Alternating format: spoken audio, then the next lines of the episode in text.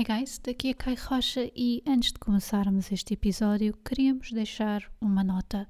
A equipa do Pool está atenta aos acontecimentos dos dias de hoje e por isso cada um de nós encontra-se a trabalhar remotamente e a cumprir o isolamento. No entanto, estamos a fazer episódios em direto pela plataforma Twitch em www.twitch.tv barra pelo que podem seguir-nos por lá ou nas redes sociais para saber as próximas novidades. Um destes live streams é exatamente este episódio. O nosso programa vai continuar a ser publicado semanalmente, intercalando estes diretos por outros episódios previamente gravados em estúdio. Esperamos que estejam em casa, seguros e até já. Uh, quando isso chegou a um ponto em que, em que, eu chego a casa e colapso, não é? Chego a casa, a primeira coisa que me apetece fazer é dormir antes, antes de fazer qualquer outra coisa. Uh, é, é, logo teu, a tua cabeça a dar sinais de que, olha, uh, temos que abrandar, não é? E Sim. aí aprendi a primeira coisa que foi ouvir o teu corpo. Uhum. nós esquecemos muitas vezes, mas o corpo fala connosco. Este é o The Pool Podcast um programa sobre histórias, as suas pessoas e o que as move.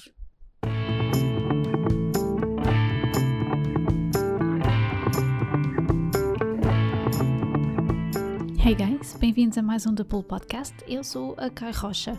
Este episódio é mais um episódio em live stream que temos gravado e transmitido na plataforma Twitch em twitch.tv/barra The Pool. A nossa convidada, a Nicole Sanchez, tem um percurso bastante interessante, desde os seus passos na arquitetura até à fotografia e ao seu lado sempre ligada à cultura. A Nicole veio explicar o seu percurso para uma vida sem ou quase sem desperdício e elucidar-nos também um bocado sobre os seus projetos, como a N Imagens, Circular Wear, Las Vegan Lisboa e a música portuguesa a gostar dela própria, entre outros. Esperamos que gostem e até já!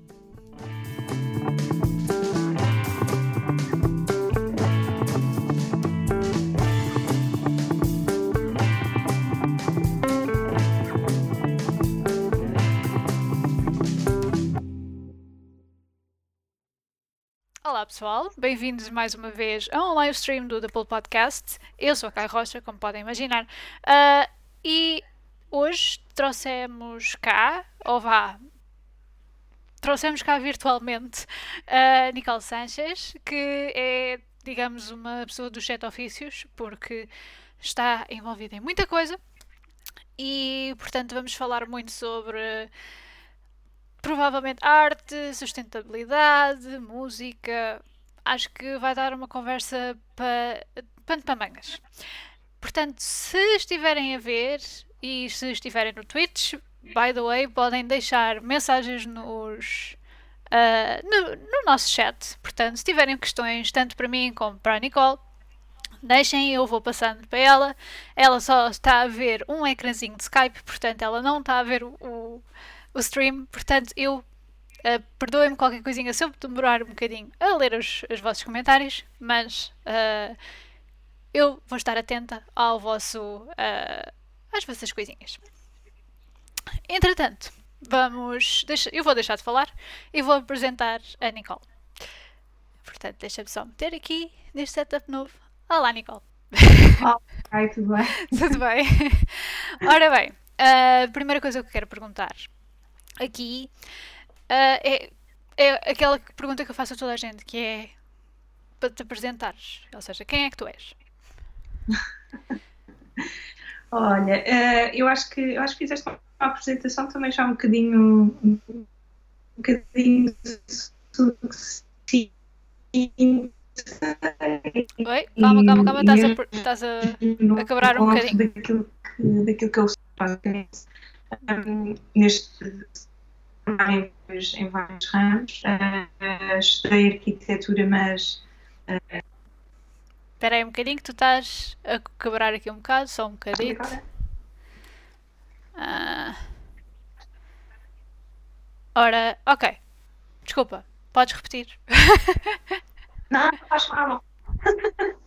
não tinha dito muito para além daquilo que tu, tu disseste. Um, acho que acho que sou uma pessoa que trabalha em várias áreas, nunca me consegui especializar numa área só e então tornei-me assim um bocadinho um povo de várias áreas que me vão, que me vão criando alguma curiosidade. Formei-me em arquitetura, mas efetivamente ao fim, ao fim de muitos anos a trabalhar eh, também em algumas uh, empresas nacionais e internacionais bastante, bastante grandes, uh, decidi largar um bocadinho essa vida e tornar-me freelancer. Dentro de tudo o que um freelancer pode fazer Uh, também acabei por não me especializar muito, mas comecei pela fotografia e foi na fotografia que me fui mantendo. Até há mais ou menos um ano atrás, em que decidi ajudar um, uns amigos meus que abriram um restaurante, uh, e então comecei a trabalhar também no restaurante. E agora recentemente também com a, com a Rita, com a, um movimento que, que temos que é o Circular Wear, em que queremos gerar um bocadinho uma economia circular à volta de, de, da indústria de têxtil e da moda uh, e criar um bocadinho um, um, um, alerta, não é, para o facto de, do consumismo estar muito latente nessa área e estarmos a produzir demasiado Uh, e de uma forma muito pouco sustentável, não é? E, portanto, então uh, a Rita criou este movimento e convidou-me agora no início do ano também a estar a trabalhar com ela. Paralelamente a isto, também trabalho com o Tiago Pereira em música portuguesa a gostar dela própria, que é um projeto que faz uma recolha a nível uh, nacional, mas também já entrou em Espanha e já teve também noutros países uh, fora, de, de, fora da Europa. Uhum.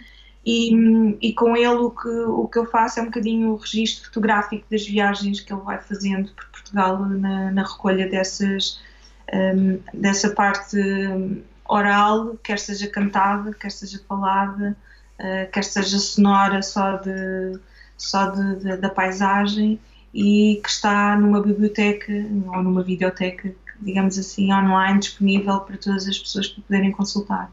Então fui fazendo assim um bocadinho um caminho, isto são os projetos maiores aos quais eu estou ligado, depois tenho alguns mais pequeninos, uh, mas, mas basicamente sou assim um... Uh, não podes estar quieta. Assim, não, não, sem dúvida, e cada vez mais, e aliás, quando saí de. Eu trabalhei sete anos na, na Sonai, como gestora de projeto na área da imagem, um, e, efetivamente os últimos passos que eu dei para, para sair de lá era porque queria muito uh, sair do escritório. Uh, ao princípio, o meu trabalho era misto, escritório e rua.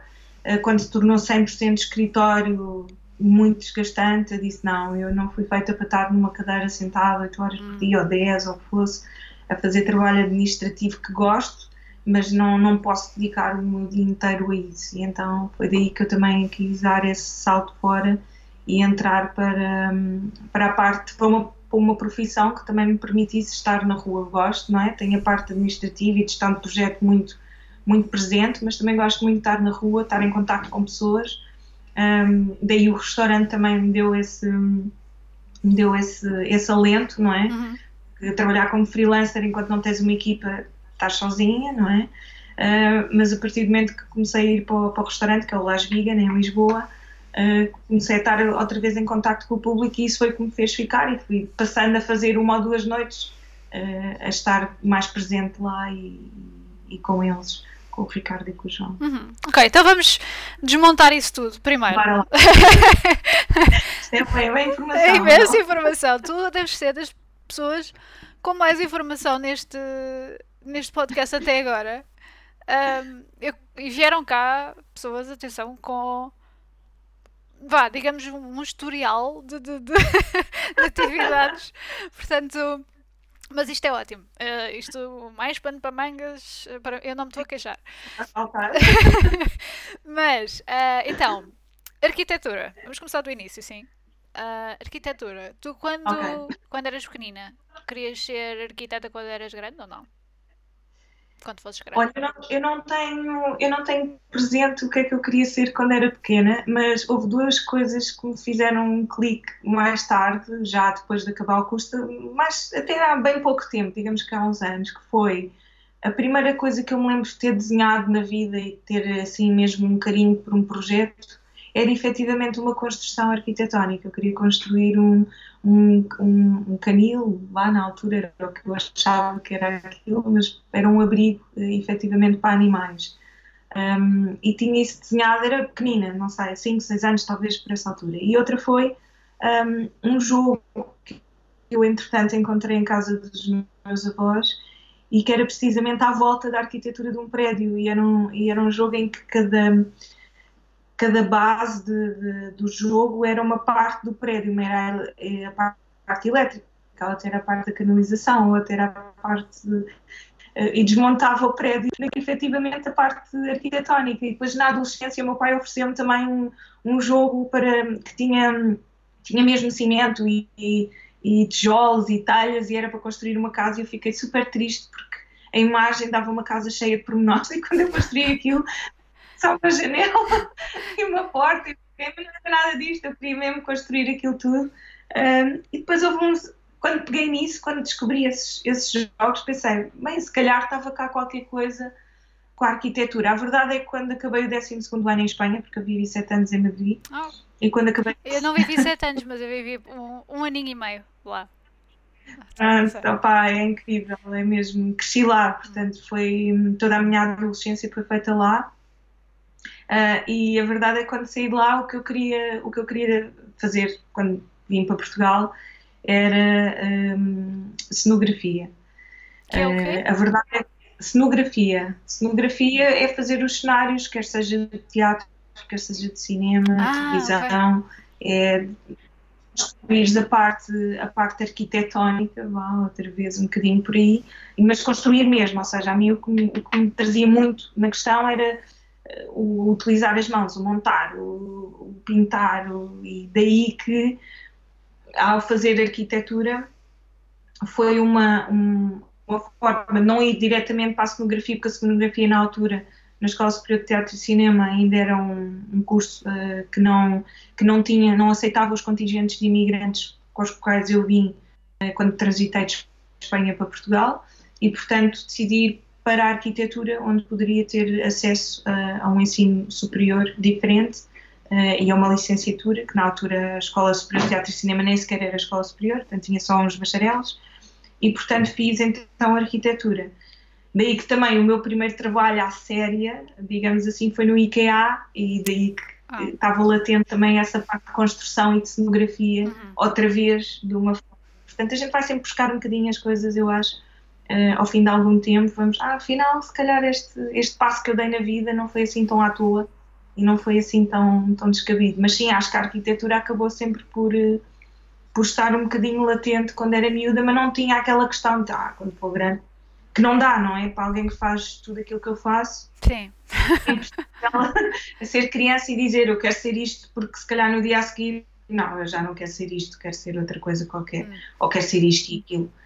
Portanto, foi um bocadinho por aí uh, as escolhas de vida. Sim, sim, sim. Uh, uma questão que eu ia fazer, que, que isto intriga-me imenso a mim, e eu sei que não tem nada a ver. Eu avisei-te que isto ia ter muitas tangentes, certo? Uh, que é Portanto, estavas a falar de trabalhar no IKEA, certo? Sim. Como é que. Sim. Uh, tu, eu acho que já sabes o que é que eu vou perguntar. que é, uh, portanto, aquelas casinhas, portanto, aquelas salinhas, aquelas cozinhinhas e isso tudo. Foste tu, eras tu que estavas encarregue disso ou, estavas encarregue disso de uma coisa um bocadinho mais diferente? Não, é assim, a equipa do, quando eu entrei para, o, para o IKEA, eu entrei para, para abrir a primeira loja em Alfragide. Hum. Agora, estás-me a ouvir? Estou, estou, estou.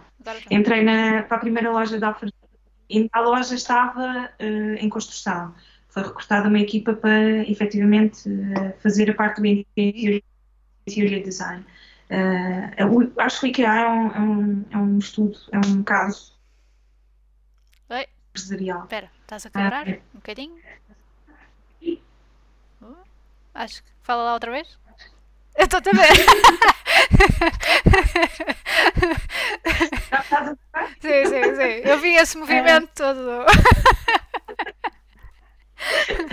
o, o IKEA é um, é um caso de estudo muito engraçado porque o, o é, a empresa realmente, quando eu entrei para, para, lá, fomos das primeiras equipas a serem recrutadas em Portugal para a loja da Alfragide. Um, e sim, o que nós tínhamos era áreas em que éramos o, o decorador indicado para, para essa área e, portanto, a responsabilidade desses ambientes.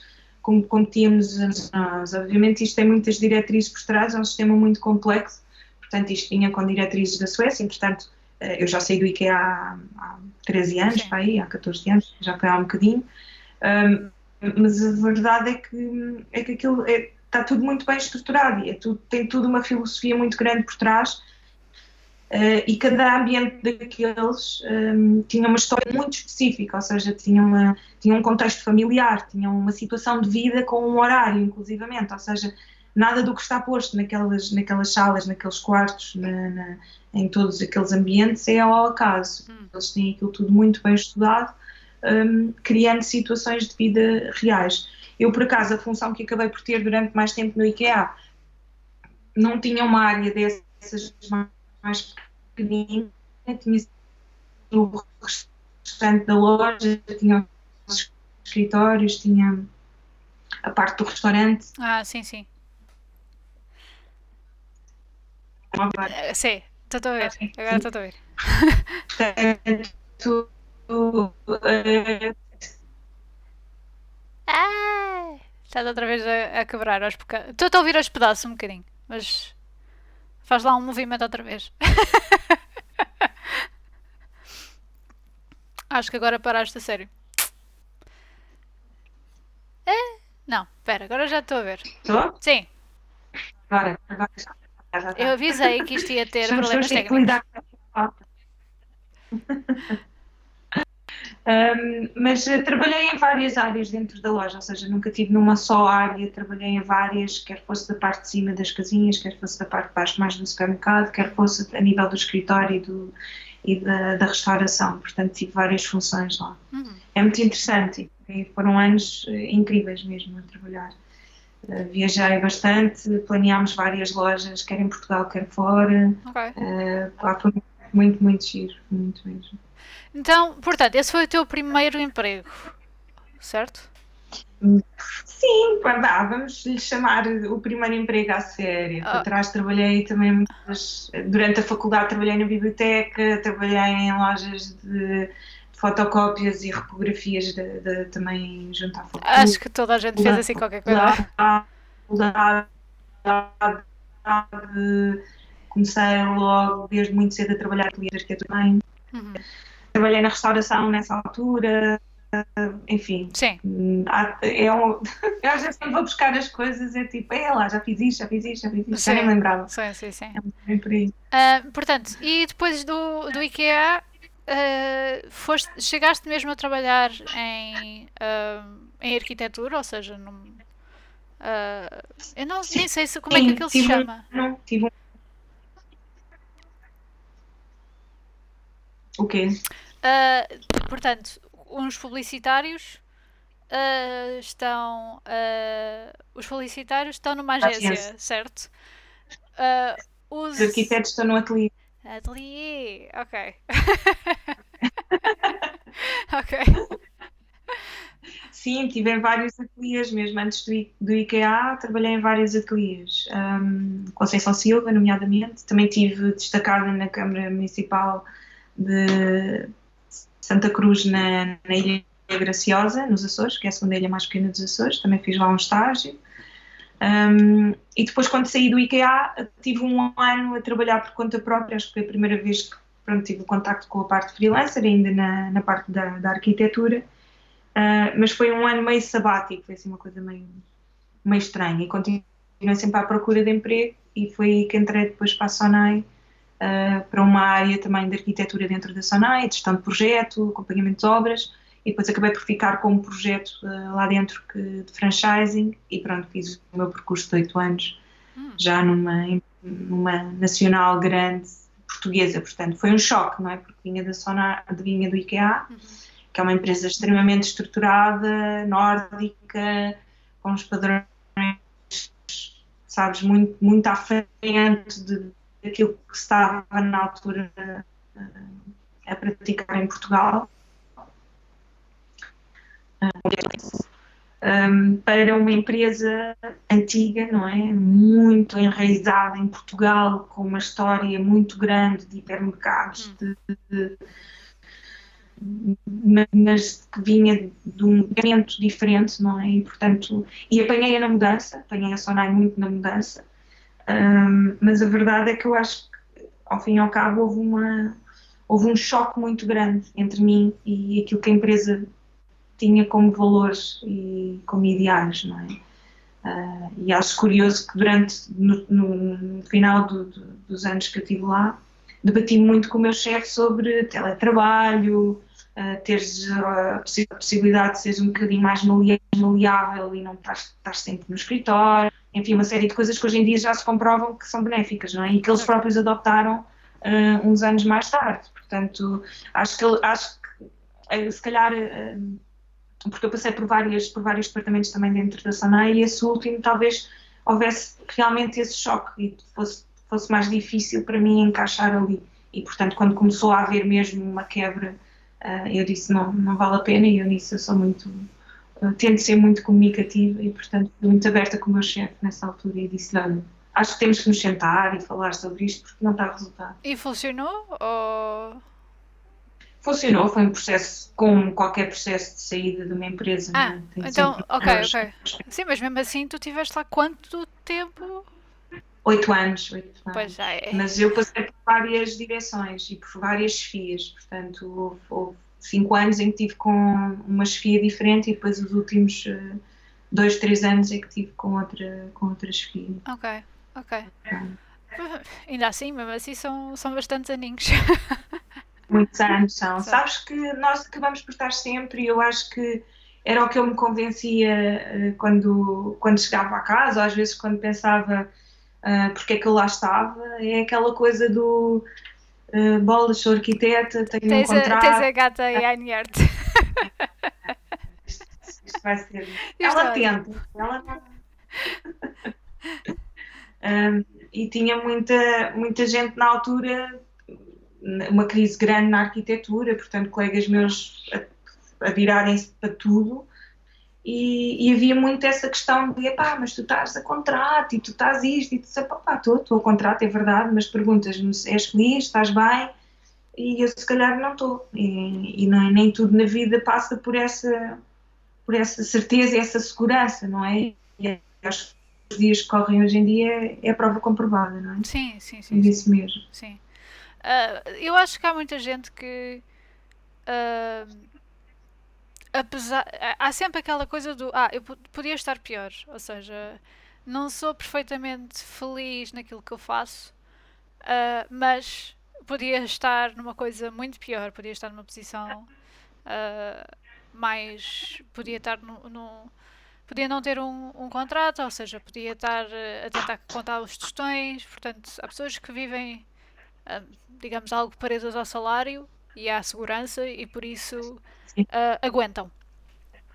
Um, mas lá está, eu acho que isso é preciso ter aquela medição dos prós e dos contras, ah, porque cada, cada fator que, que é influenciado por, por, essa decisão, não é? Uh, é relativa, ou seja, há, uma, há coisas que irão pesar mais para, para certas pessoas do que para outras. Um, qual é que foi para ti, por exemplo, o maior, o maior peso?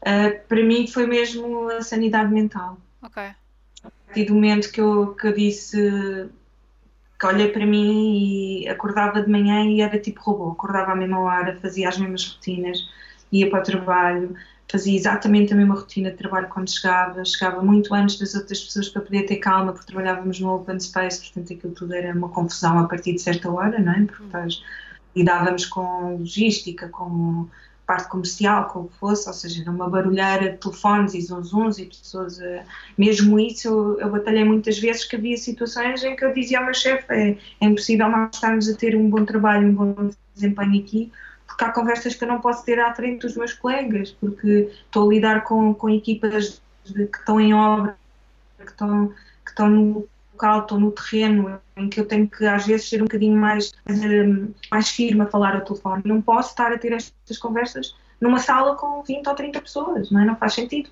vou interromper e vou, e vou perturbar o trabalho das outras pessoas. Portanto, um, e isso começou a ser muito, muito constante, já não eram um ou dois dias assim, eram, eram, eram dias e dias seguidos em que eu chegava, ou seja, o nível de stress era sempre o mesmo, certo. não haviam picos, eu sempre estava sempre em stress, estás sempre em stress, estás sempre em stress. O número de lojas aumentava, as equipas aumentavam todas e eu, na minha função, continuava a ser a mesma, com 10 lojas, 20 lojas, 50 lojas, 100 lojas, 200 lojas, quando eu saí. E, portanto, quando eles não conseguiram ter essa visão, e, eu fui antecipando um bocadinho as coisas, um, e fui falando com eles a dizer: olha, é, se calhar é, está na altura ainda de ter mais alguém a fazer esta parte, ou mais alguém a fazer isto, ou mais alguém a fazer aquilo, ou dividir as tarefas entre a equipa. Uh, quando isso chegou a um ponto em que, em que, eu chego a casa e colapso, não é? Chego a casa, a primeira coisa que me apetece fazer é dormir antes, antes de fazer qualquer outra coisa. Uh, é, é, logo teu, a tua cabeça a dar sinais de que, olha, uh, temos que abrandar, não é? E Sim. aí aprendi a primeira coisa que foi ouvir o teu corpo. Uhum. Uh, nós esquecemos muitas vezes, mas o corpo fala connosco de uma forma esotérica, não é? Digamos assim. Ele dá sinais, não é? Quando tu queres comer qualquer coisa e tens muita fome por alguma coisa, é porque o teu corpo está com carência e sabe que naquele alimento ou naquela comida ele vai encontrar aquilo que está a precisar, não é? Não é por acaso que, que as grávidas têm aqueles picos de, de fome de, de, certos alimentos, porque efetivamente há uma carência para trás. Pelo menos é assim que eu vejo as coisas. É? Uhum. Cientificamente isto pode ter muitas explicações. Estou a ver muitos Mas cientistas aqui a ver esta. ah, mas, uh... Não, mas foi uma forma que eu encontrei em mim de, de, de, olha, tens que ouvir o teu corpo, não é? Tens que começar Uh, se, se, estás cansada, tens de descansar. Se estás com fome, tens de comer. Se precisas de mexer, tens de mexer, não é? Ou seja, foi encontrando essas, ainda hoje, não é? Faço muito isso, de procurar eh, pequenas, eh, pequenos escapes e pequenas um, formas de, de, de, encontrar o equilíbrio no meu corpo e de sentir, ok, uhum. está-se bem, estamos saudáveis, bora lá. Uhum. Sim, sim, faz todo sentido. Aliás, acho que ler o, o, o, que se passa dentro de nós é, é preciso para já ter um, um, uma presença de espírito bastante grande porque é muito fácil ficarmos distraídos com o que se passa à nossa volta em vez de nós mesmos. Um, e por isso é que uh, acho que até há agora uma certa uh, consciencialização de que isso é preciso estar-nos a, estar a ouvir uns aos outros ou, e ouvir-nos a nós mesmos. Uh, e por isso é que aparecem as modas que espero bem que não sejam modas do mindfulness e do awareness e da presença e afins. Eu acho que isso faz uh, de certa forma todo o sentido porque a informação cá fora de nós é, é demais, não é? Até é muito fácil ficarmos distraídos. Mas pronto, uh, tu saíste da. Saíste da Sonai? Tu saíste uhum. da Soneia já tinhas um plano ou foi naquela logo se vê? Não, não, tínhamos, tinha obviamente um plano mais ou menos pensado, mas a verdade é que eu nestas coisas sempre fui muito, muito impulsiva também, ou seja, é, é, tem que ser, tem que ser, bora lá, é tipo, é como tirar um penso de uma ferida quando é, olha, tem que ser uma só vez e tiramos assim de repente e pronto. E ao fim de seis meses de algo, eu saí da Sonai quase de um dia para o outro. Portanto, e de repente, ok, consegui o, consegui o acordo mais ou menos que eu queria e bora lá. Portanto, a fotografia já estava presente, eu já estava a começar a fotografar um, dentro da Sonai em alguns, em alguns pontos. Comecei com, por brincadeira, retomei, porque sempre fotografei ao longo da minha vida, mas retomei um bocadinho os concertos e os músicos e os meus amigos. Tinha muitos amigos há 20 anos atrás que eram músicos e aos concertos tirava fotografias, não sei o quê. Depois a passagem do analógico para o digital também dava outro podcast, mas pronto. Sim, sim. Assim, fazendo um percurso mais, mais curto. Eh, quando finalmente disse, ok, bora lá, temos, temos que ir para o digital porque tem que ser, porque isto veio para ficar, um, retomei o digital e comecei a fotografar por acaso, uns amigos meus estavam com um projeto a começar e depois a filmar os videoclipes deles e depois comecei a conhecer mais pessoas e a ir a concertos e a malta começou a gostar. Entretanto, casam-se pessoas e pedem para, para fotografar os casamentos okay. e eu, ok, espera, isto é toda uma novidade, é toda uma coisa nova e foi aí que em conversa também com uns amigos um, disse, olha, se é para fazer isto eu vou ter que fazer formação à série, portanto comecei a fazer alguns workshops ainda dentro, dentro da Sonai, comecei a fazer alguns casamentos também com, com outros fotógrafos e fui montando um percurso a nível da fotografia e também comecei a trabalhar com música portuguesa a gostar dela própria uh, na parte da fotografia mais de, de viagem e documental. Uhum. Uh, portanto, quando eu saí da Sonai, para mim era claro que uh, ia trabalhar na, na, fotografia como primeiro plano e, e, e isso manteve até, até aos dias de hoje. Um, em que área é que poderia ser um bocadinho, um bocadinho mais latente, não é? Ou seja, os casamentos efetivamente tomaram um bolo grande, uh, felizmente, e foi uma área que eu descobri e que, e que gosto bastante e que tem um, uma visão, se calhar, às vezes um bocadinho diferente daquilo que, que é o, a fotografia de casamento mais tradicional. Um, e depois continuei com toda uma área de fotografia que se ramifica para N situações, ou seja, desde concertos, um, eventos, uh, restaurantes, sempre numa ótica mais de documental do que propriamente produção uh, fotográfica ou estúdio, embora também já tenha ido por aí Uh, e recentemente fiz a primeira, o meu primeiro trabalho de estúdio em pânico. Em pânico? é, agora, agora pode-se dizer tudo, não é? Estamos naquela fase da vida em que podemos dizer tudo. Mas assim um bocadinho em pânico e fui fotografar o Nuno Marco um, para, para a produtora dele. Uh, e quando cheguei lá percebi que aquilo era para a campanha do cartão FNAC. Portanto, ah, é dizer... tal! Sim, podes dizer. e portanto, de repente vi toda um uma série de cinco fotografias que eu tirei para, para ele, expostas em todas as FNACs do país. Uh, e foi incrível e pronto, e foi mesmo. E, e foi, foi ação super descontraída. Uh, pá, o Nuno é uma pessoa super fixe de se trabalhar e sempre super atento e sem, sem nenhuma sem nenhuma requisição Sim. Sem... assim de especial, nada. Sem peneiras. Super, Sim, e a FNAC também, equipa incrível, porque de repente vi eu e mais, não sei, éramos seis no estúdio. E eu já ia com aquele receio todo, tipo, ah, primeiro trabalho de estúdio, parecem seis pessoas lá e eu, ok. bora lá, bora lá. Mas não, correu tudo hiper mega bem foi mesmo fixe, eles adoraram o trabalho e eu adorei o trabalho e de repente vi-me a fazer outra coisa e na altura eu até fui muito aberta com a produtora, com a Mariana e disse, olha, pronto, realmente fotografia de estúdio não é aquilo que eu costumo fazer habitualmente, mas bora lá, vamos experimentar e vamos fazer isto. E, e a verdade é que gostámos muito de trabalhar uns com os outros e ainda bem. Ou seja, e ainda vamos ver mais fotografias tuas nesse contexto. Sim, sim, estão trabalhos pendentes ainda. Ok, ok. Okay. Não, e depois houve uma loucura gigante com, com uma amiga minha também, eh, na sequência disso, eh, que ela disse-me por falar em pano para mangas e portanto se calhar aí essa expressão também tinha um, agora um significado. Rita foi um, Oi, calma. Esperem só um bocadinho. Espera. É uma amiga minha que eu conhecia também tinha começado a trabalhar como freelancer. Ok. Já agora, pessoal, quem nos esteja a ver e eu já avisei, mais uma vez, íamos ter problemas tá. técnicos. Calma, só um bocadinho. Uh, podem deixar uh, podem deixar perguntas para a Nicole ou para mim no chat do Twitch, se quiserem. Portanto, aproveitem estas pequenas pausas de problemas técnicos para, uh, para escrever qualquer coisinha. Ou até só para dizer olá. Ok, pronto. Tá? Eu acho que já te consigo ouvir. Experimenta lá.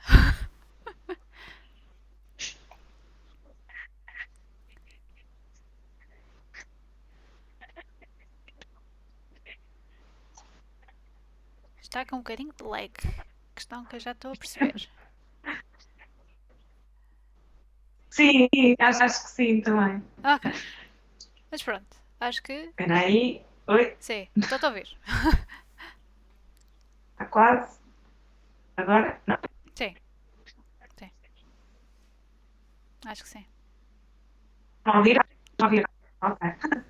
Estamos há uns, há uns anos atrás, quando quando estava nessa primeira fase de freelancer, uh, na altura, à época baixa dos casamentos, obviamente, época de inverno, então eu queria começar a, sei lá, a produzir conteúdos e, uh, e lembrei-me, tenho que pedir um vestido de noiva emprestado a alguém, arranjar alguém que vista um vestido de noiva e fazer umas fotos de uma noiva e pronto, e começar a, a desenvolver alguns conteúdos e bati à porta da Rita através de um amigo meu do IKEA que me disse, olha, então fala com esta minha amiga, não sei o quê, também tinha sido colega dele, de, bem, uma grande história. Resumindo e baralhando, a Rita é designer uh, de vestidos de noiva e quando eu entrei no estúdio dela, há dois anos atrás, uh, na primeira reunião ficámos quatro horas a falar e, portanto, uh, dali claramente se notou que havia, que havia uma, uma ligação uhum. e isto para te dizer que este ano, quando ela lançou a primeira coleção dela, disse catálogo dos vestidos de noiva, tens que cá vir fotografar e eu disse, Rita, sabes que estúdio não, não é a minha, a minha área e ela não interessa, bora lá, vamos fazer isto acontecer e saiu um catálogo incrível uh, de fotografia. Ela só, só mandava mensagens a dizer, epá, devias pensar bem a fotografia de estúdio não é, não é aquilo que, sim, sim, sim. que queres fazer porque, porque correu tudo muito bem. E já saiu essa coleção ou ainda não? eu acho que vale a pena muitas vezes uh, tomarmos, tomar aquele passo e, e... Já, já foi apresentada em fevereiro, ah. 14 de fevereiro, um, e portanto, aliás, nós fizemos o shooting da, da coleção e a edição e, e, o catálogo saiu em semana e meia, portanto. Ah, uau! Foi tudo super mega hiper rápido. Sim. Sim, sim, sim. Um, ainda estás a. Estou, estou, estou. Aos soluços, mas estou. um... Eu estou a ver. Puxa um bocadinho. a imagem. Ok. Um, questão. Portanto, tu dizes que já começaste a, a fotografar já há algum tempo que começavas com uh, a parte analógica, mas uh, depois tiveste de passar para o digital, certo? Sim. O que é que achas agora da moda do. Agora quem tem um telemóvel é fotógrafo? Olha, eu acho que eu acho que devemos usar as ferramentas todas que temos à mão, quer dizer, quem sou eu para dizer que alguém com um telemóvel não tira boas fotografias e não faz a sua arte dentro de, do, que, do que uma pessoa com uma, com uma câmera profissional faz? Uh, são ferramentas diferentes que devem ser usadas em contextos diferentes, basicamente. É? E atenção que há, muito, há muitos bons fotógrafos uh, do digital de, dos iPhones ou dos, dos Androids, do que for que seja, não é? Uhum. Portanto, e às vezes tu vês fotografias e depois vês, ah, isto foi tirado com, com um telemóvel. Uau, espetáculo, porque hoje em dia os telemóveis também tornaram-se mais câmaras portáteis do que propriamente. Computadores uh, autênticos, sim. No outro dia houve aqui uma conversa e eu disse: Pronto, pá, se não tiveres Instagram ou não tiveres WhatsApp, mandas SMS. Ela manda o quê? Eu mando SMS, ligas ligar, eu não vou ligar a ninguém, claro que ligas, telefone e ligas, ou seja, para eles na nova geração, o telefone já nem é um telefone, é um veículo de conversas em N situações e muitas vezes damos por nós a, a, a, falarmos entre nós e a dizer porque é que não ligamos uns aos outros, que era uma coisa que fazíamos tanto antigamente, não era? Qualquer coisa ligávamos, eh, até para casa e havia horas para se ligar, não era? Porque não íamos interromper os almoços e os jantares em família e então ligava, não, liga-me por volta desta hora que eu estou em casa, ou se não estavas, quer dizer, deixava-se recado e havia toda uma diferença de comunicação do que é agora. Eu acho que a nível da fotografia o que aconteceu foi isso, não é? E cada vez mais vão, vão aparecendo instrumentos com os quais se pode fotografar e não acho que isso seja, como é que eu ia dizer, não acho que isso seja uma ameaça, entre aspas, não é? é legítimo que se tu tens um telefone com uma câmera que e que queiras registar o teu dia a dia ou tornar isso numa coisa mais profissional. Não, não, não vejo isso como, como, como um problema. Como... Claro. É uma ferramenta. É uma ferramenta. E ainda bem que há muita gente que se tornou fotógrafo, se calhar descobriu através dos telemóveis que até gostava da fotografia. Sim, sim. Sim, o Instagram e isso tudo percebeu. Ah, espera. Uh, eu também posso ter uma galeria ou fazer uma exposição digital, não é? Aquela uh, democratizou um bocadinho a coisa, mas eu acho que eu, pelo menos, uh, que eu já fiz um bocadinho de fotoreportagem também, acho que isso é uma ótima forma de dinamizar um, o que é uma arte, não é? Que, de repente, de repente ser fotógrafo passou a ser cool e antes era ser um esquisitoide, ai tal, que dá assim um. É, é, tipo intelectual que gosta de fotografia e gosta daquelas câmaras XPTOs e aquilo é uma complicação mecânica. Pronto. Ali havia. tirou um bocadinho o, misticismo da coisa, certo? Eu acho que uma, uma comparação que se pode fazer, porque também foi o trabalho que eu tive, que foi vender bimbis, e quando a Bimbi se instala nas cozinhas, a malta diz: Pronto, agora toda a gente sabe cozinhar. Não, a verdade é que não. Também precisas de saber programar a Bimbi e fazer as coisas na Bimbi para sair qualquer coisa decente. A Bimbi veio facilitar, tal como veio a máquina de lavar uh, roupa, como veio a máquina de lavar louça, como veio a varinha mágica, que antes era tudo no passo vídeo, sei lá. Sim. São tecnologias que vão aparecendo e que vão, e que, vão e, e que se vão instalando e que efetivamente eh, trazem revoluções, mas não deixam de não trazer também excelentes eh, opções das pessoas se tornarem bons, bons ou boas naquilo que não eram antes, não é?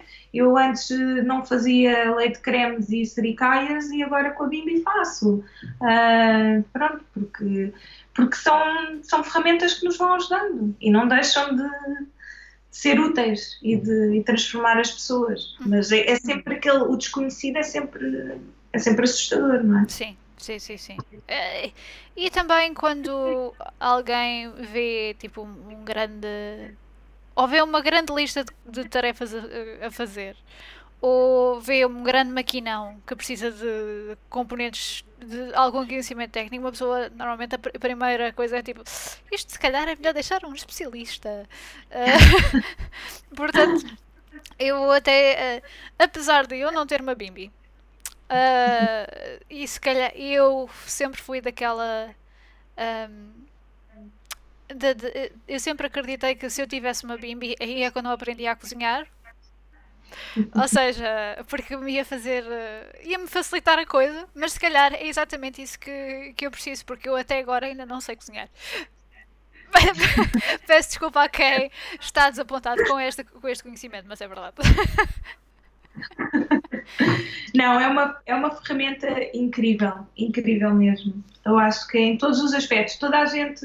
Bem, eu vendi as bimbis, portanto tenho todo um formato também pensado para poder argumentar isto, poderia dar outro podcast. Como vender uma bimbi? Mas a verdade é que aquilo é flexível a vários pontos e, portanto, pode abranger desde uma pessoa sozinha em casa que tem uma vida que não lhe apetece cozinhar, até nós termos no restaurante, porque nos ajuda a fazer uma série de preparações e de, e de, e de pequenos auxílios, não é? Certo. Tal como a varinha mágica. Sim, é tudo. sim. Antes fazia-se tudo com o rolo da massa, agora já se faz com outras coisas, não é? Claro. Sim. Um, ora bem, então, nós já, temos, já demos aqui. Lembras-te de eu te falar? Ah, e tal, se nós falarmos de esparguete, tudo bem, mas pronto, começámos a falar de bimbis. Olha, estás a ver? É. Chegámos lá. Chegámos lá. Um, portanto, tu então começaste com este. Qual é que é para já o maior estereótipo sobre fotografias de casamento ou vá, fotografias no geral? Eu, em relação à fotografia de casamento, acho que ainda, ainda há muito aquele preconceito em Portugal, talvez, de uh, preconceito que não pode, pode não ser mau, ou seja, é um, é um há um conceito, vai, não é um preconceito, um, que o fotógrafo de casamentos ainda faz um bocadinho aquele trabalho de há uns anos atrás. A coisa mudou radicalmente. Eu não sou propriamente a pessoa com mais experiência em fotografia de casamentos em Portugal, porque comecei há relativamente pouco tempo, mas felizmente entrei num grupo bem engraçado e bem giro de profissionais que já cá andam há bastante tempo e com eles troco muitas ideias e temos, e temos vários grupos onde vamos falando e vamos partilhando trabalho e nos vamos entre ajudando. Um, e de repente Portugal cresceu muito na fotografia de casamentos porque tornou-se também um destino aprazível e bastante económico para casais estrangeiros virem a Portugal. Um, e portanto mudou aqui um bocadinho as coisas, inclusivamente nos próprios casais uh, portugueses. Eu falo dos meus, uh, eu, eu, eu, se calhar um, tive muita sorte e, e, espero, e espero que, que, esta sorte depois também, eu acredito que a sorte acontece, mas também é trabalhada. Uh, e portanto, se calhar tive uma sorte inicial e depois agora estou a trabalhar para que isso continue no, no futuro. Que todos os casais que me chegam às mãos um, e, e, com os quais eu fecho efetivamente trabalho, são pessoas que, que me escolheram por, por mim, não só pelo meu trabalho, mas por mim como eu sou. E identificaram-se muito uh, comigo, com a minha visão uh, da vida, não só com a forma como eu olho uh, para, para, a fotografia e para eles no momento, mas a forma como eu encaro o dia a dia deles do, do, do dia de casamento ou a forma como eu me exponho a minha vida e daquilo que a gente vai falando e a forma como eu comunico com eles. Um, e eu acho que até hoje não tive ninguém que eu dissesse um, pronto, ok, estas pessoas, olha, não encontraram mais ninguém e vieram parar eh, a mim. Não, eu acho que todos os casais que eu tive agora, tenho a certeza absoluta que vieram, vieram ter comigo porque efetivamente havia uma relação para trás que foi construída. E portanto, eh, não tenho o estereótipo de, de fotografia de casamento mais tradicional, embora tenha fotografado casamentos de igreja, hum. uh, mas curiosamente todos os casamentos de igreja que fotografa há sempre uma nuance que é diferente. Há sempre qualquer coisa que não é uh, a tradicional uh, celebração de igreja e hum. portanto e que eu tenho a certeza que eles toda a gente e apanho todo o tipo de, de, casais, não tenho um padrão, não tenho tipo, olha, só faço este tipo de casamentos, faço um bocadinho de tudo um, que não tem esse estereótipo e não há essa preconceção por trás. Certo, sim, é sim. sim. Tenho uma dificuldade muito grande às vezes do que é que eu ponho no meu site porque tem tanta coisa e é tão diversificado hum. Uh, que acaba por ser mesmo aquilo que eu sou também, não é? Faço isto, faço aquilo, faço aquilo. Faço certo, sim, sim, sim. Vai calhar aqui mesmo. Sim. Uh, não tiveste, portanto, eu acho que tu não fazes aquele, aquele estereótipo que é agora a a noiva vai. A noiva e o noivo vão tirar fotografias com a família. É um bocadinho uma coisa mais espontânea, certo? Sim, Sim. Há, há, muito mais espontaneidade na, na, no registro que eu faço.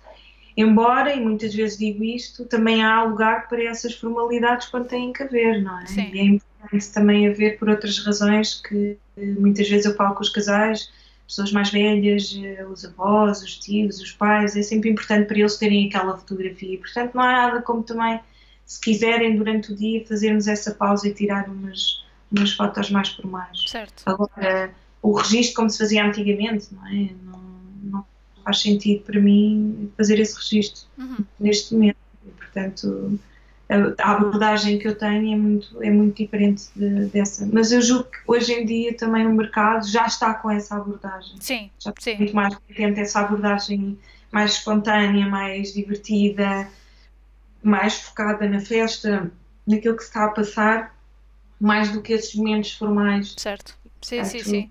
Sim, eu, eu falo por mim que eu também uh, sou casada e casei-me há relativamente pouco tempo.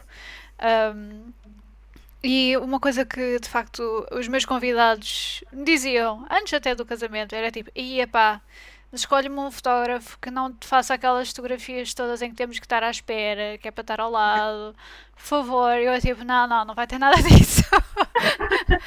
Portanto, até acho que é, há ali um, um, um, gap de gerações que uh, quer essa parte mais formal, porque é quase, vá, um eu estive aqui uh, neste evento, não é? Que pronto, tem, o seu, tem a sua razão de ser. Mas por outro lado, há outras pessoas que dizem: não, não, não tenho que ter uma, uma foto assim uh, de peito feito, não é? Para a câmara com uh, o, como é que é? Sempre homens ao lado da, da noiva e mulheres ao lado do noivo. Pronto. uh, há pessoas que não têm essa, essa necessidade e por isso preferem a, a, parte mais espontânea, não é? Porque também, se calhar, não têm tanta oportunidade de ter uma fotografia desse género, deles mesmos. Um, portanto, eu imagino que, pelo menos, eu, eu, eu falo por mim, eu acho que o casamento é uma. Uh, os casamentos são uma ótima uh, desculpa, e não é bem isto que, que. Não estou a dizer isto de uma forma uh, pejorativa, para juntar para juntar toda a gente que se calhar noutra ocasião não haveria, não é? Portanto, portanto eu acho que é mais. Eu, eu também concordo nessa visão de reportagem fotográfica do que propriamente aquelas formalidades todas, não é? Um, notaste alguma. Portanto, tu falaste sobre casamentos em igreja. Uhum. tiveste algum casamento que fosse num sítio assim um bocadinho mais original, digamos? Ou não? Um, tenho vários, estou a tentar, estou a tentar escolher algum assim que te. Uh, eu tive um. Tenho, olha, falei com ela hoje, inclusivamente. Tenho uma amiga minha que uh, há um ano e meio atrás ligou-me e disse: Olha, eu vou-me casar, mas uh, ninguém sabe. Portanto, ah. casar só eu e ele. vamos trocar de votos só, nós, os dois vai ser aqui, vai ser aqui na praia, ao pé da nossa casa. É, na praia, também me casei na praia. Só eles os dois e eu. Basicamente foi isto. E eles casaram-se os dois. E ela disse: Pronto, mas agora não podes contar a ninguém, porque o casamento vai mesmo acontecer no próximo ano. E vai acontecer sem que ninguém. Espera, oi? Vai, vai acontecer aonde?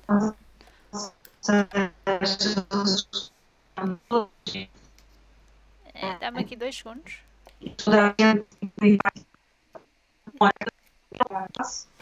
Peraí, dá-me aqui dois segundos só. Que eu estou com hum, problemas técnicos. Eu agora sou eu que estou com problemas técnicos. Hold on. Uh... O meu computador está a ficar sem bateria. Dois segundos.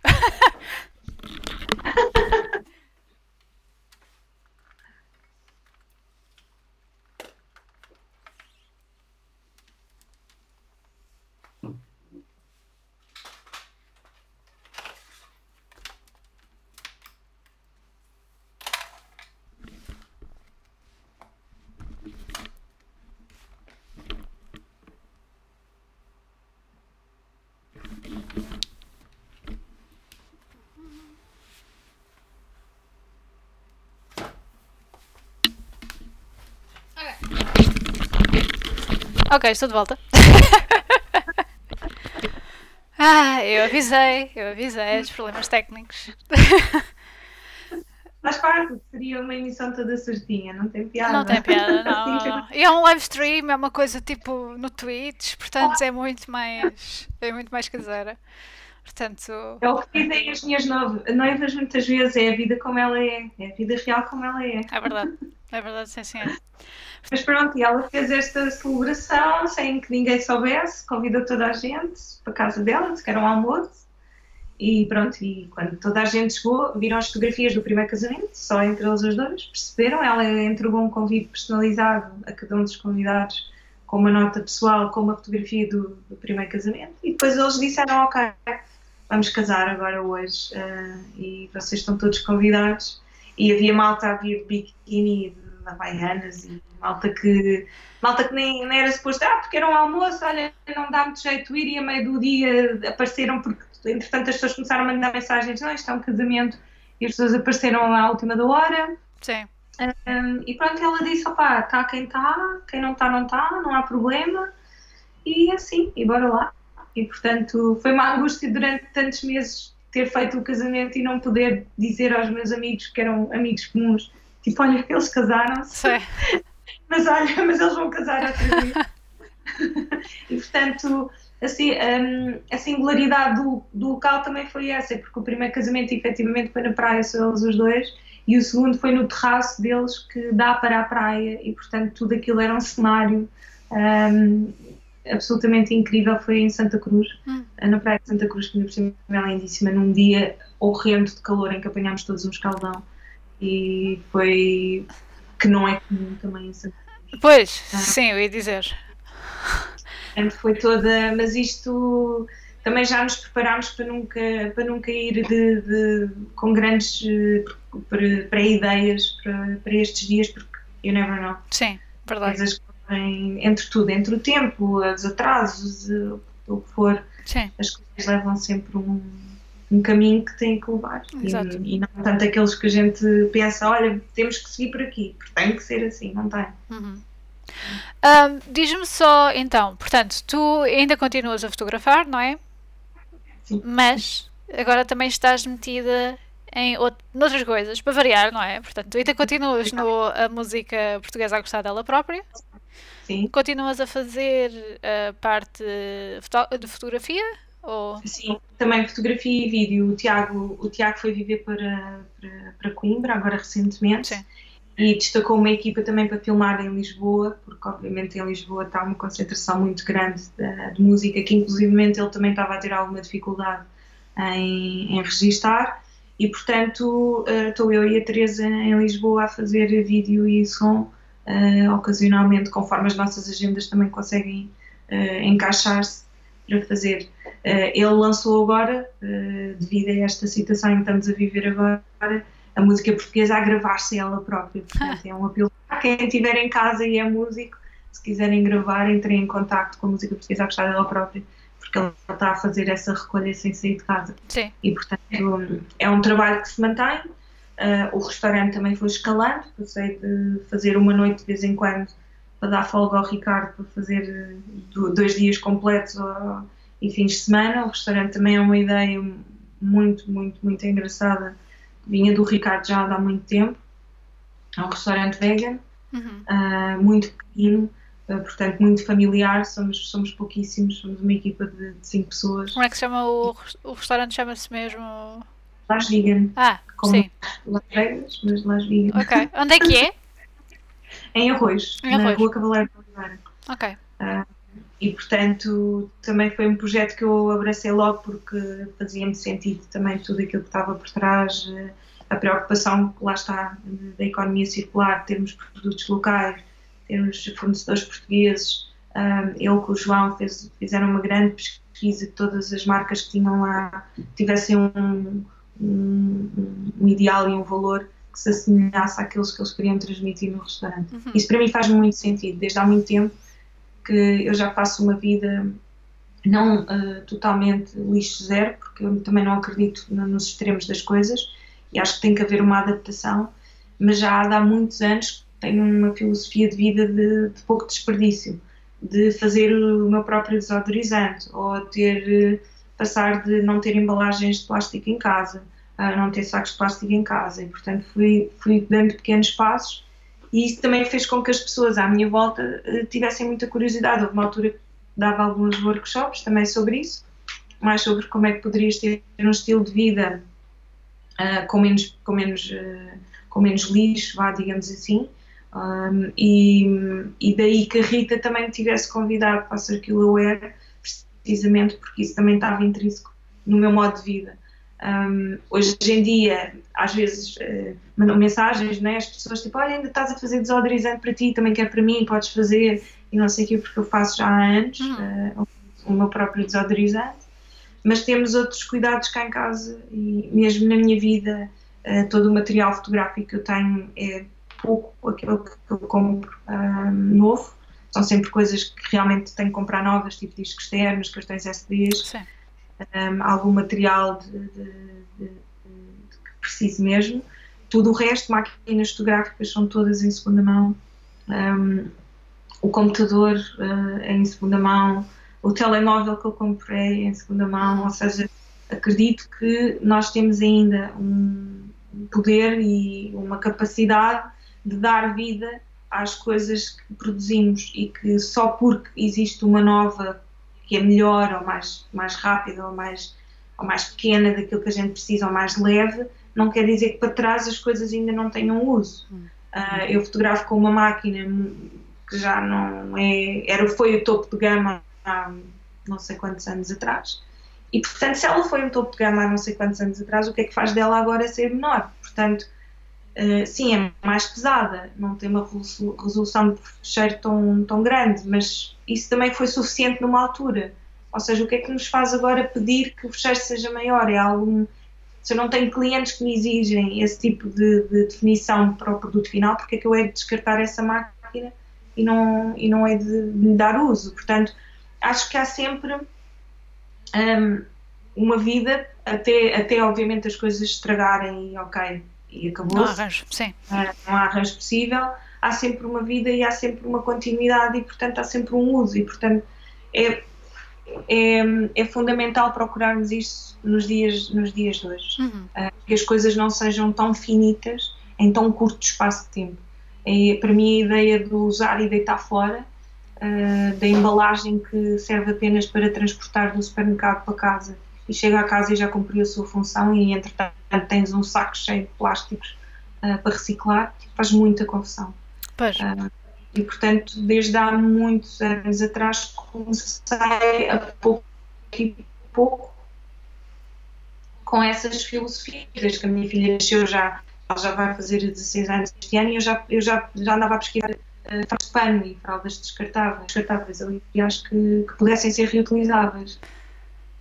E na altura havia uma empresa nos Estados Unidos, não sei onde.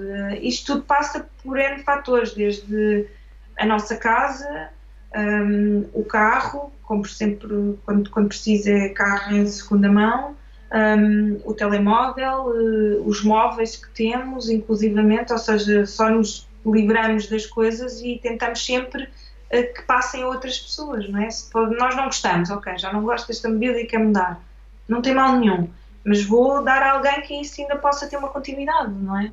Certo. Uh, eu herdei as mobílias todas das minhas avós uh, há uns anos atrás e tenho às vezes amigos meus que entram, ah, a tua casa é tão pesada, é tão. Ah, mas estas mobílias são lindas, são incríveis e tão úteis. E são úteis e eu adoro-as. Uh, e, e, eles dizem, ah, faz-me lembrar a casa das minhas avós. É certo, porque isto vem da casa das minhas avós, portanto está certo. mas acredito sempre que que há um bocadinho mais, podemos estender um bocadinho mais e produzir um bocadinho menos. Hum. E a prova provada um, também é que, que isto, isto, rebentou, acabou por rebentar, não é? Certo. E vai rebentar agora, obviamente, a economia nesse aspecto. Portanto, um, para mim foi sempre muito latente essa questão ambiental, uh, essa questão sustentável e essa circularidade, não é? E sempre fui apologista de que uh, não podemos estar fechados, agora estamos, não é? inevitavelmente, mas não podemos estar fechados em nós próprios, porque mesmo agora, se te fechares em casa sozinho, uh, a coisa vai correr mal, não é? Certo. Vais precisar de alguém, porque alguma coisa vais, não é? nem que seja psicologicamente, alguém com quem conversar. Uhum. Sim, Portanto, sim, sim. Não podemos pensar que estamos aqui e que vamos viver esta vida como se fôssemos os únicos na Terra. Certo. Não. Muitos mais e além de, além de pessoas há muitos outros animais a viverem connosco e a conviverem connosco força, forçadamente, uhum. não é? Quando é que te deu, se, se, é que isto te deu, foi tipo, isto foi, disseste que era uma, uma noção que era, que teve sempre latente em ti, uh, mas já tiveste, foi, sabes onde é que apareceu então esse momento de espera, tenho que mudar a minha vida ou uh, eu nunca ou nunca foste nunca foste muito de uh, usar muita coisa descartável houve ali algum momento em que caiu o chip de certa forma ou.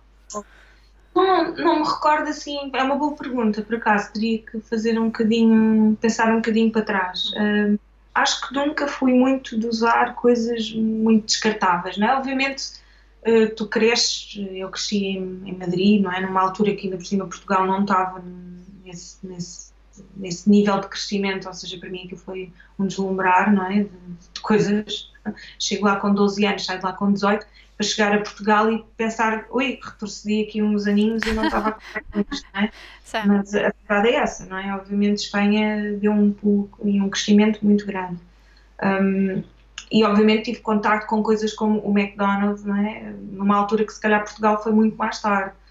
Uh, portanto, acho que, acho que sempre houve essa preocupação da ideia que eu tenho, sempre também se calhar pela educação que fui tendo uh, ao longo da vida, mesmo em casa, uh, no infantário que tinha, na, na, escola, tive se calhar muito, muita sorte também que todo o ensino e toda toda a parte pedagógica à minha volta sempre me fez muito consciente uh, daquilo que, que, era, que era o mundo, não é? E portanto que não podemos também chegar aqui e tomar conta de, da natureza, porque sim. Uh, eu acho que quando a minha filha nasceu, depois houve essa transição, não é? Tipo, ok, então bora lá perceber aqui para a criança o que é que eu posso tentar usar e fazer. Começa a partilha da roupa, não é? Perceber que eles crescem boeda rápido e que estragam roupa boeda rápido e começa a haver uma circularidade. Eu cheguei a ter uh, oito caixotes em casa separados por meses uh, para, para ir rodando pelas minhas amigas conforme iam tendo filhos para, né, para, para rodar a roupa. Quer dizer, não fazia sentido. O que é que eu vou fazer isto tudo? E dei muito, obviamente, também mas uh, ainda agora, de vez em quando alguém me liga, olha, ainda tens roupa em casa? Bem, agora ela já tem 16, agora já não. agora partilhamos a roupa Sim. entre eu e ela. Mas acho que não acho que foi sempre um, uma coisa que teve presente. Uhum. Não, não houve assim um. Não houve assim um momento em que não, isto tem que mudar tudo. Não houve uma reviravolta. Sim, porque desde pequenina estava muito. Lembro-me de ser miúda, olha, do que é que querias ser, quando fosses grande. E uma das coisas que eu queria ser era a ativista da Greenpeace. Portanto, acho que sempre teve cá uh, esse, essa preocupação. Uhum. Sim. Então, mas explica-me então, tu estás na Circular Wear também? Para, como se não, uhum. como se não bastasse. um, e só quero, antes de, de fazer uma pergunta, eu só quero é anunciar que temos o nosso primeiro bot no chat. Temos um spam bot no chat, que é ótimo. É, eu, isto é um, é um ritual de passagem, ou seja, acabei, isto acabei de passar a adolescência deste stream. Uh, portanto, parabéns a nós. Mas pronto, só queria anotar isto porque acho que é uh, um, impecável. E também só vou dar uh, aqui um, um olá a Maria Pissarra que diz que está a gostar muito da nossa conversa. E Obrigada, ao Maria. Ryan Mill, que nos está a ver ou slash ouvir da Suécia. Portanto, temos aqui. É o meu irmão. Ah, ok. Portanto, uh, fantástico, porque eu não fazia ideia que uh, é sempre uma boa surpresa quando eu vejo pessoas uh, que estão lá fora. Também porque se calhar eu também, já, como já vivi lá fora, fico naquela. Ah, já foi como tu. Portanto, é sempre, é sempre interessante ver uh, de onde é que as pessoas nos estão a ver e a ouvir. Mas pronto, só queria dar esta nota porque de facto não estava à espera de uh, uma coisa a dizer que a perguntar-me se eu queria ser famosa para comprar followers e viewers e perfeito. Mas pronto. Voltando ao, voltando ao, ao que estávamos a falar, um bocadinho mais importante. Uh, circular, circular wear, certo? Explica-me um bocadinho Sim. o conceito, porque eu acho que há muita gente que, ok, já está um bocadinho mais consciencializada sobre uh, vá, o, o, conceito de fast fashion. Uh, ainda ontem estive a falar de fast fashion, apesar de termos falado de maquilhagem, mas uh, fal falámos um bocadinho do impacto de, de, de, tudo isso que tem a ver com estética, não é? Uhum. Portanto, explica-me lá um bocadinho então qual é a, a iniciativa uh, Circular Wear, como é que, em que é que consiste? Pronto, uh, aqui a ideia é precisamente dar uma circularidade àquilo que, àquilo que usamos, não é? àquilo que vestimos. Um, o projeto mais significativo da Circular Wear, que é para o qual a Rita me convidou que, para, para, fazer parte de, de, uma forma mais, mais presente, é os swap spots. Os swap spots são uh, charriots que as empresas podem uh, colocar nos seus espaços, uh, sejam eles privados ou públicos, eh, onde tu tens roupa que tu já não usas por alguma razão e podes deixar lá, ou podes recolher roupa de lá que tu queres ou que tu precisas um, e sobre um sistema de troca, não é? Portanto, não é preciso, não é um evento, não é uma loja, uh, são simplesmente spots onde tu podes fazer essa troca. Uh, atualmente temos instalados uh, mais de 10 em Lisboa, temos um no Mercado de Arroz, que é um espaço público que funciona lindamente e que tem uma rotatividade enorme, uh, como temos na maioria em coworks espalhados por Lisboa. Okay. Uh, basicamente aquilo funciona e a Mariana, que foi entrevistada também pelo The Pool Podcast, um, tem no espaço de cowork dela, hum. Places, um, e, e portanto aquilo funciona no horário do, do cowork e a pessoa simplesmente chega lá e diz gostava de, de ir ao spot trocar roupa e pode, pode fazer a sua troca, não há uma inscrição, não há nada. Nós divulgamos através das nossas redes os sítios que vão tendo os, uh, os locais para, para fazer essa troca.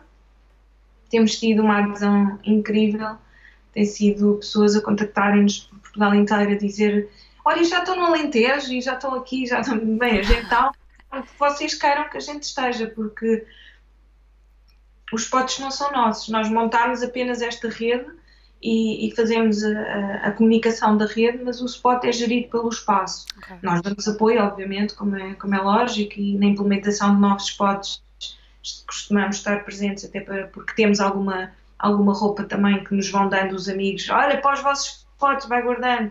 E a gente vai colocando um, na, nos spots inicialmente, mas a ideia, e gostaríamos de ver isto, na maior parte das empresas como uma forma de, de troca de roupa. E não é tanto na parte social de, eh, de, como é que eu ia dizer, não é bem social a palavra eh, que eu queria usar, ou seja, não é, não estás a doar roupa para pessoas que são carenciadas. Okay. É mesmo nós no dia a dia pensarmos preciso disto, quero isto, ou posso ir à procura de uma solução que não seja uh, nova, uhum. que não tenha sido fabricada, porque a verdade é que se uma t-shirt custa 2 euros e vem da China, nós temos que nos perguntar efetivamente como é que se faz uma t-shirt que custa no, no, no final 2 euros. Certo. Quase. Nem a matéria-prima custa isso, nem a linha para fazer essa t-shirt custa isso.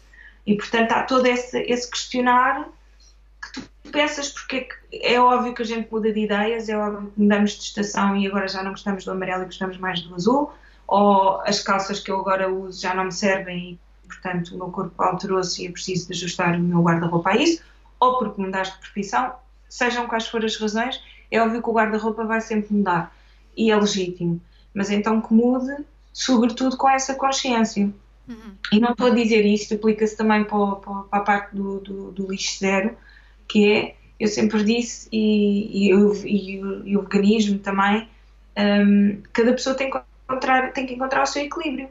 Uh, e acho que, tal como ouvirmos o nosso corpo, temos que encontrar esse equilíbrio da nossa vida. E olharmos à nossa volta e pensarmos, ok, o que é que é equilibrado para mim?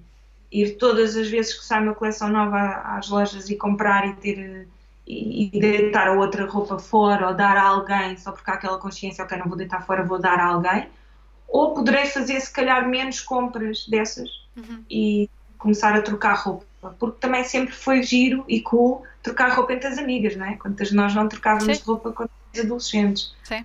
Portanto, um, porque é que isso mudou? Porque é que agora usar uma roupa em segunda mão é visto quase como uh, segunda mão, ah, mas aquilo cheira tão mal, ou as lojas isto, ou as lojas aquilo. Exato, chegas a casa, lavas como lavas qualquer outra peça de roupa. Certo. Compras também. Certo. Portanto, eu acho que e acho que os dias de hoje vão, vão refletir isso muito, muito à força, que é as coisas vão acabar por deixar de ser tão, um, tão novas e, e teres tão, tanto, tanto acesso facilmente a qualquer coisa. Uhum. Uh, portanto, vais ter que procurar ainda em segunda mão uh, ou alguém que já não use porque já não precisa e há uma troca. Uhum. Sim, sim. Uh, portanto, como é que funciona bem essa troca? Tu chegas lá com uh, um item e imagina que tu queres trocar, mas não encontras lá nada com que trocar. Portanto, chegas lá com umas calças ou vá, umas calças e um chapéu e só encontras uh, sei lá, um, uma camisola que, ok, claro. trago, tro, troco por estas calças. O que é que eu faço claro. com, o que é que eu faço com o chapéu?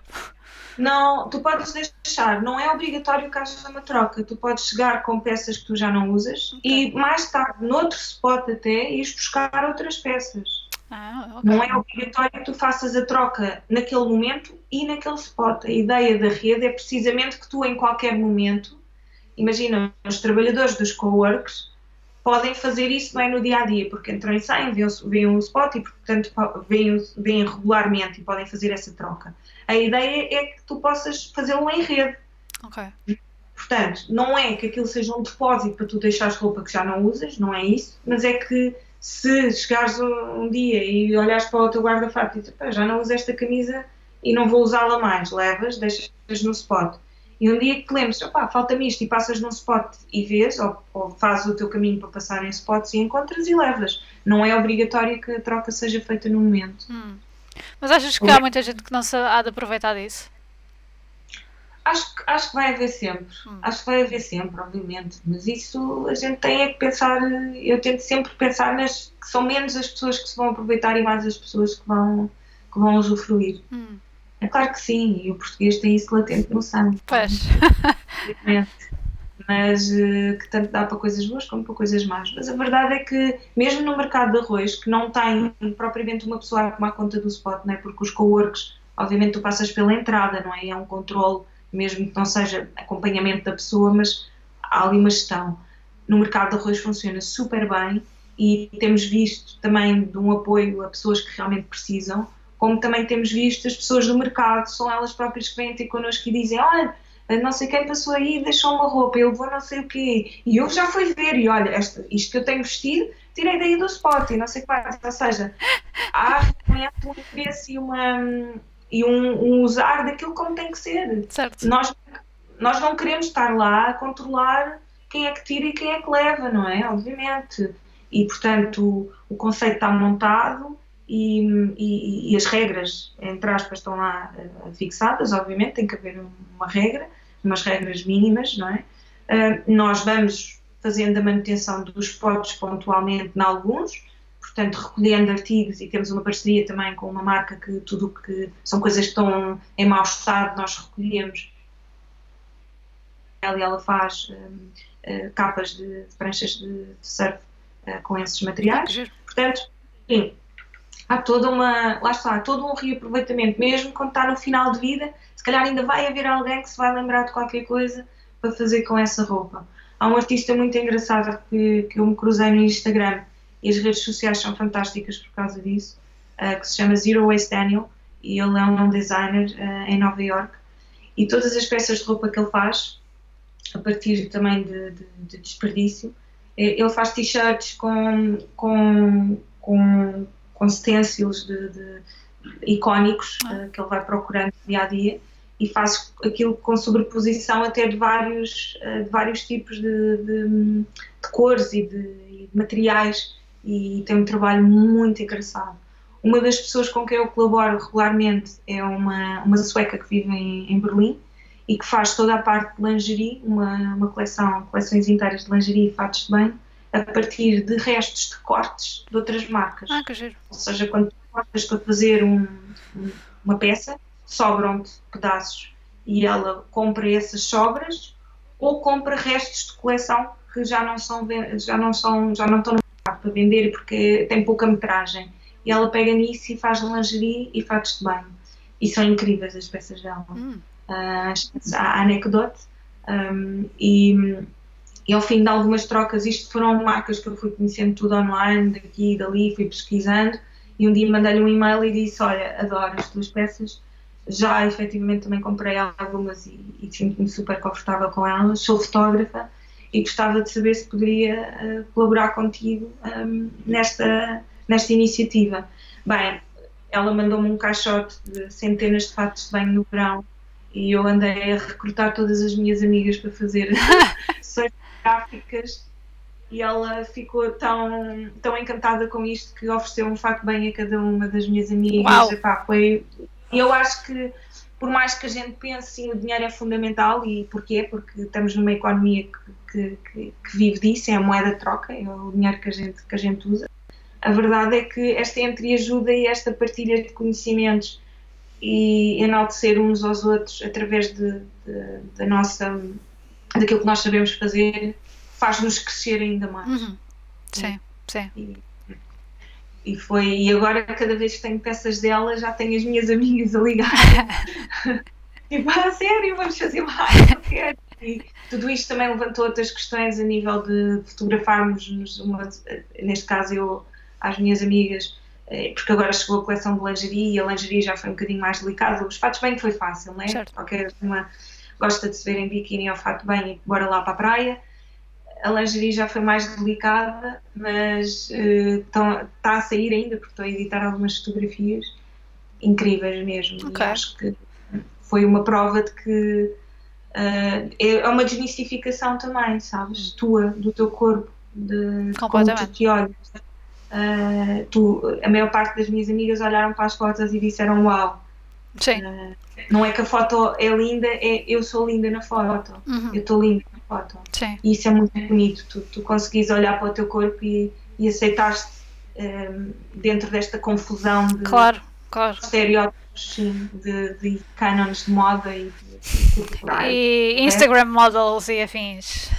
Sim. A primeira pergunta era, uh, elas diziam, ah, mas eu não fiz a depilação e eu não tens que fazer, bora lá, é, se te sentires bem com isso, fazes, não, se não tiveres, não fazes, está tudo certo. certo. Não há a procura de, de, uma perfeição, é mais um. É o, o conforto, não é? O estar bem contigo. Sim. O conforto. E o que eu vi muito, muitas vezes nestas sessões fotográficas, que foi que ao fim de pouco tempo elas eram elas, estavam, estavam bem, não tinham que, não eram modelos profissionais, ninguém é modelo profissional nestas sessões, e todas elas se sentiram elas. Uhum. Ou seja, quando viram as fotos, ah, sou eu. É. Não há aqui forçar, não há aqui nada. Uh, pessoas que queriam ambientes mais controlados fizemos em minha casa, pessoas que estavam mais à vontade fomos para a rua, uh, saiu uma sessão na Peninha com, com a Rose, a Rose, a Rose Richards, que também é uma fotógrafa, um, e eu convidei e ela disse: Bora, Peninha, bora lá. No vou lá, um frio desgraçado. Pois, é, a, modelo sofre, não é? Sim, foi ela disse: Agora já sei o que é que as minhas modelos façam. E eu, pronto, olha, nada como fazermos uma experiência. Não é só estar lá e ser bonitinho, é, tens que estar ali às vezes a gramar bastante. Uh, eu falo enquanto fotógrafa, ou seja, não, eu não sofri isso, mas eu às vezes eu, eu quando passo por exemplo, eu agora trabalho na Baixa e eu vejo, uh, se não for um, uma sessão fotográfica de moda ou o que for, uh, é, por exemplo, uh, uma, um, uma sessão fotográfica para um casamento, aquelas que agora se fazem de destino. Sim. Que é só o noivo e a noiva já vestidos no meio do terreiro do passo, por exemplo, ou debaixo do, do arco da Rua Augusta. Lindíssimo. Só que no inverno, elas ali sem mangas, sem nada, ombrinhos uh, assim, destapados. E eu pareço um esquimó autêntico a passar por trás. e a pensar, boa miúda, estás a ser boa fixe, mas depois agasalha-te. Porque tu... Não, eu sempre, a regra que eu tenho com elas é sempre conforto acima de tudo. Portanto, ninguém aqui está para aqui para sofrer. Estamos aqui para, para nos divertirmos acima de tudo. Portanto, mesmo a Rosa em Sintra, eu andava atrás dela com casacos e cada vez que parávamos para mudar de sítio, eu rapariga, agasalha, de calça, de veste, tudo, e eu, ela, está tudo bem.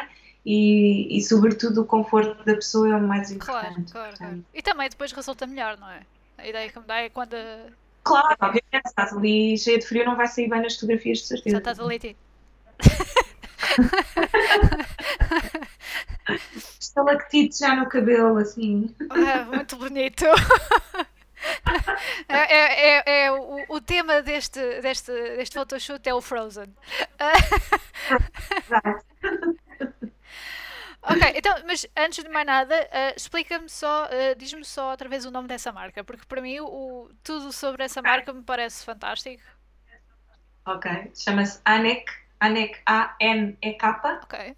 dot, D-O-T, okay. de anedota, Anecdote ah, Boutique. Ok, Ok, portanto, meninas que estejam aí a ouvir e a ver, Exato. têm aí uma, uma marca que parece-me bastante uh, tudo, todo o conceito por trás e a forma como tu também estás a abordar a, a parte do, uh, do marketing, salvo seja, não é? Porque isto é tudo acaba por ser, não é? Uh, acho que, que merece ser divulgado, de facto. Sim, sim. É possível que haja em breve uma parceria para ter alguns artigos dela à venda cá em Portugal fisicamente. Uh, okay. Ela vende online, obviamente, e faz envios para todo o mundo, mas é possível que estamos aí a, a falar uh, com algumas pessoas que possam ter interesse em ter alguns artigos dela cá. Sim. Porque também faz todo o sentido. Sim, sim, sim, faz todo sentido, sim. Um, Nicole, já estamos aqui a falar há bastante tempo. É verdade. Mas eu acho que. Isto é como aos jogos de futebol, depois há aquele período de compensação porque houve as falhas, não é? Sim, sim, sim, sim, sim, sim. Houve faltas, portanto temos a compensar pelo tempo parado. Se vocês, se vocês aguentam até aos penaltis, é porque aguentam até agora. Portanto, não podem dizer que isto demora demasiado tempo. Podem desistir, não.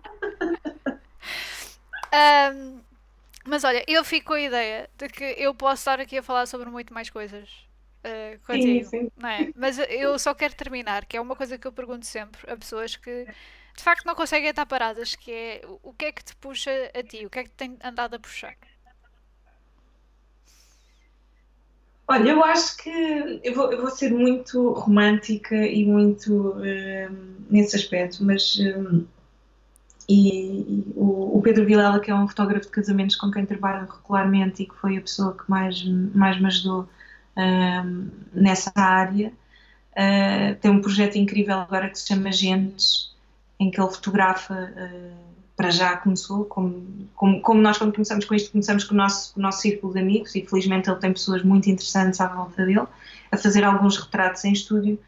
E a Helena, que é a mulher do Pedro, escreve sobre essas pessoas porque obviamente também tem essa ligação, uh, a, a, a, essa afinidade e portanto consegue facilmente também uh, fazer descrever a pessoa eh, e escreve muito bem, a Helena escreve muito bem. E quando eles fizeram o retrato para os gentes, um, uma das coisas que a Helena tinha duas ou três perguntas, só um fio condutor, para depois fazer um texto acerca de mim. E uma das coisas que ela me perguntou foi isso: o que é que te faz, o que é que te faz mexer, o que é que te faz. E eu disse-lhe assim muito, muito sucintamente: estar viva para mim é das coisas mais emocionantes de, de, de, disto tudo, não é? Disto, deste, desta não é um milagre, mas tipo eh, desta coisa, né? desta experiência que nós estamos todos aqui eh, durante este, este curto espaço de tempo, tendo em conta o tempo que a Terra já existe, ou pelo menos achamos que ela já existe, uh, nós vivemos assim num, num flash. Sim. É, okay, passámos por cá 80 anos ou 90 anos, que é a esperança de média de vida de um, de um, de um, de um português, uh, para uma, uma Terra que já cá vive há não sei quantos bilhões ou trilhões de anos.